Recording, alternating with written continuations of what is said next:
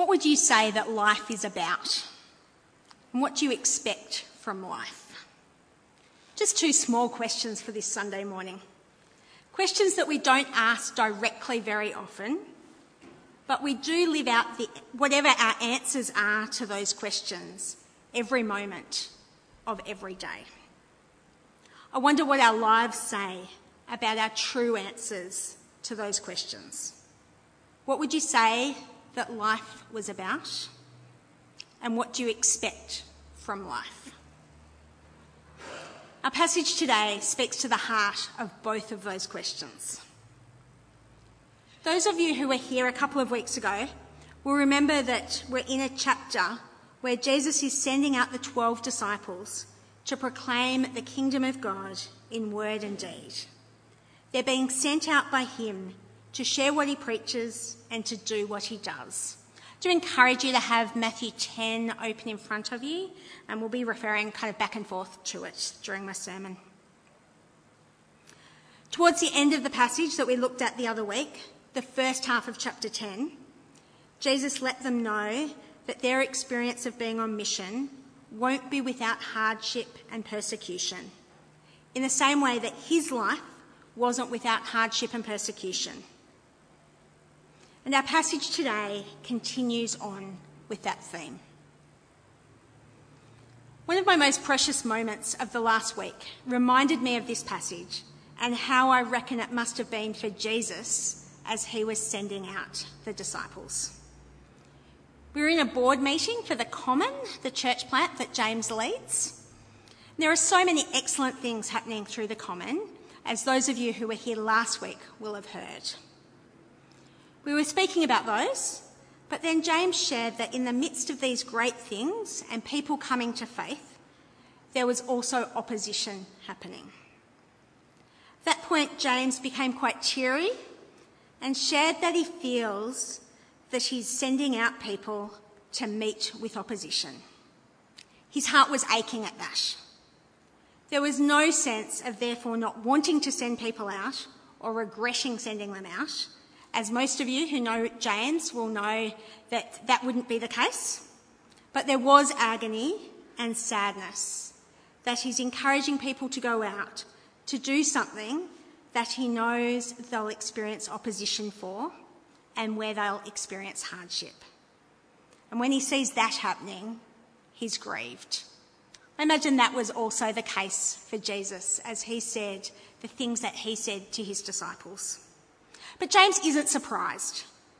He knows well enough that this is the path of discipleship, that this is what Jesus tells us will happen to his followers, that this is what will happen as people step out on mission, that Jesus' followers will happen to have happened to them what happened to him.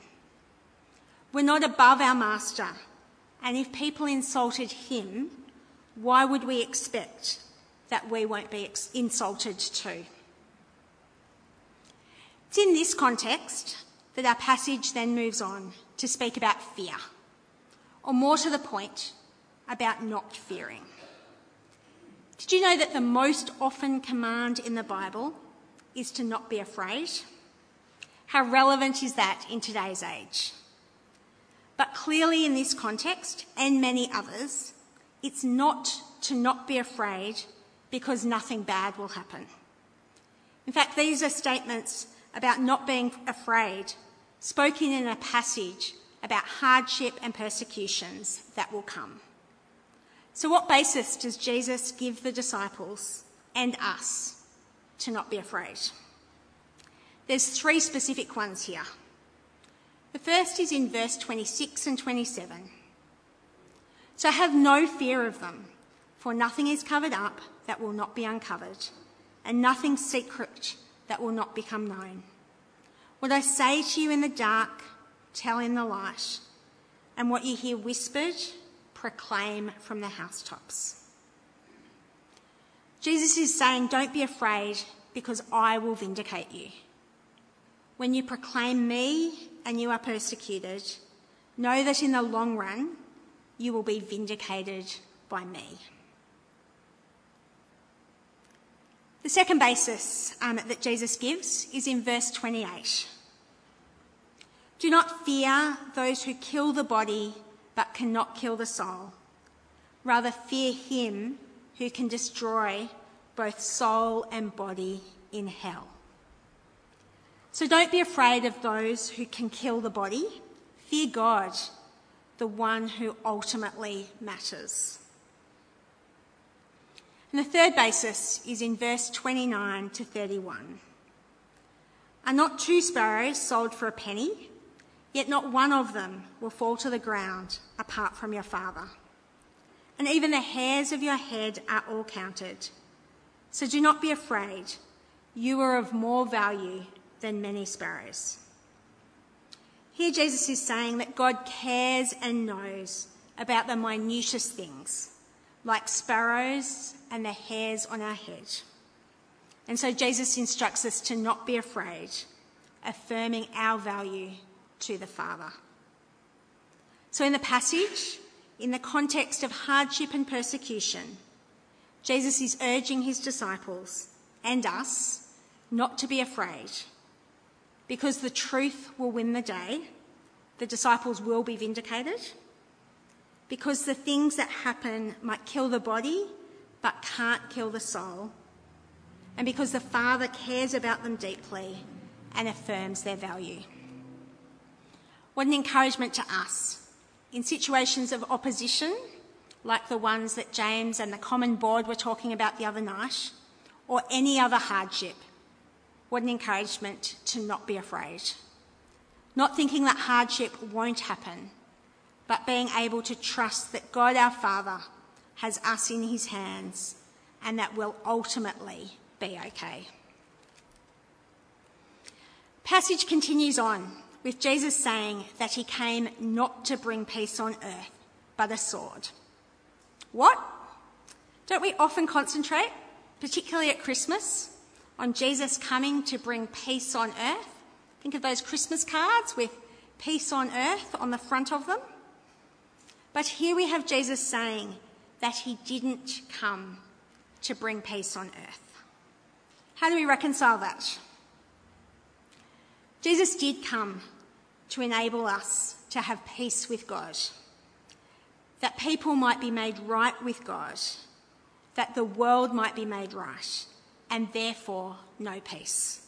So, in that sense, Jesus came to bring peace on earth. But Jesus also recognises that his coming brings division because many won't acknowledge his kingship. And as he's already said in this passage, as it is for Jesus, so it is for his followers. Acknowledging Jesus' kingship will bring division in all sorts of relationships, including the closest ones like family. In this context, Jesus then reinforces the need to take up our cross and follow him, and states that those who find their life will lose it, and that those who lose their life for his sake will find it. Words that many of us are really familiar with. He doesn't back away from the fact that allegiance to him will bring division. And in that context, he states the degree of cost that will be required for those who would follow him.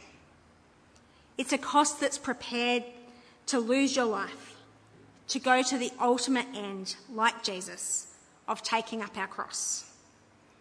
We're so used to those words that I think they lose their meaning on us often. To the people that Jesus said them to, they would have had images of a person picking up the instrument of their execution after they'd had a trial and been beaten and facing the exceptional mocking of the crowd. That's the kind of thing Jesus is saying here. Choose to take up the thing on which you'll be killed, expect the mocking of the crowd, even some of those closest to you. And in doing that, in losing your life for my sake, you'll find it. Incredibly countercultural words for us today, both as well as in those days as well. So countercultural that I reckon we have trouble getting our heads around it, let alone living it out.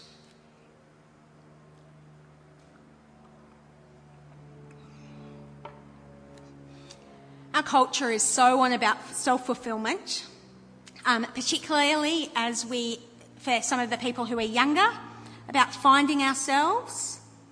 Um, that the idea that it's not seeking our fulfillment, but in dying to ourselves that we find life, is a completely foreign concept. But Jesus says that we need to take up our cross and follow him, that we need to lose our life for his sake.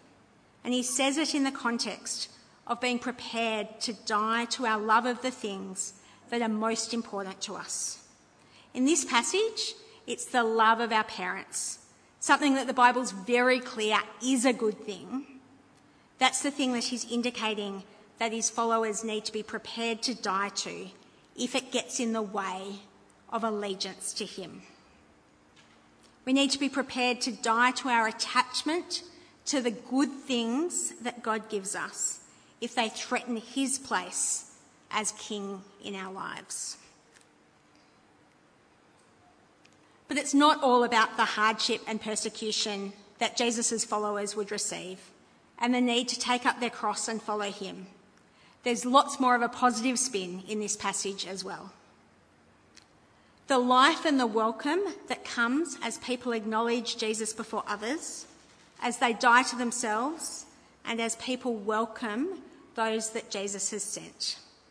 Verse 32 Everyone, therefore, who acknowledges me before others, I also will acknowledge before my Father in heaven. Verse 39 Those who lose their life for my sake will find it. Verse 40 and 41 Whoever welcomes you welcomes me, and whoever welcomes me welcomes the one who sent me. Whoever welcomes a prophet in the name of a prophet will receive a prophet's reward and whoever welcomes a righteous person in the name of a righteous person will receive the reward of the righteous. It's all an affirmation that as you put Jesus as King, as the centre of your life, you'll have the things that are most important to you now and into the future. You'll have Jesus' acknowledgement before his Father. You'll receive the reward of the righteous. You'll find life reminds me of a verse that I remember because one of my youth leaders gave it to me on a card to put in my purse when I was in year 10.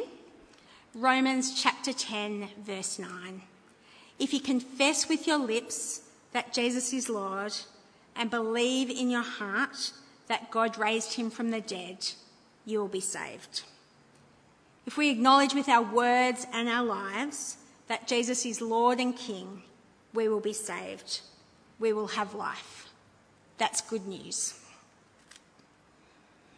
Sobering, though, that verse 33 of Matthew 10 also says, Whoever denies me before others, I also will deny before my Father in heaven. This whole passage, implicitly and explicitly, indicates that there are people who will not respond to the message that the disciples will bring positively. And it's clear that for those who don't acknowledge Jesus' kingship, there will be consequences of not being acknowledged by Jesus before the Father. The passage ends with a focus on the people who will receive the disciples' message, though. They were told earlier on in Jesus' instruction that we looked at um, a couple of weeks ago that as they went out, they were to look for people who received them and welcomed their message. And at the end, we read about what will happen for those who welcome them. Those who welcome them, that is, those who receive them and their message about the kingdom of God, welcome Jesus, and whoever welcomes Jesus welcomes the one who sent him and will be received and welcomed by Jesus before the Father. That's good news at the end of this mission commissioning. Though there will be persecution and hardship, those who receive the message of Jesus through the disciples and through us will be saved. I want to take us back to the questions I asked at the beginning. what would you say that life was about? And what do you expect from life? I wonder how considering this passage has impacted your answers to those questions. Do you expect life to be easy and smooth? Do you live as though life is about your fulfillment and happiness? You'd not be alone if your honest answer to those questions is yes, at least some of the time and in some ways. But Jesus tells us to expect persecution and hardship as we follow him, and he calls us to live with him in the centre and not our own fulfillment and happiness.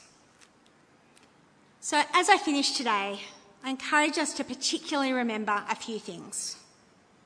Firstly, in this mission commissioning briefing, Jesus says that his followers will indeed follow in his path of receiving hardship and persecution as they follow him.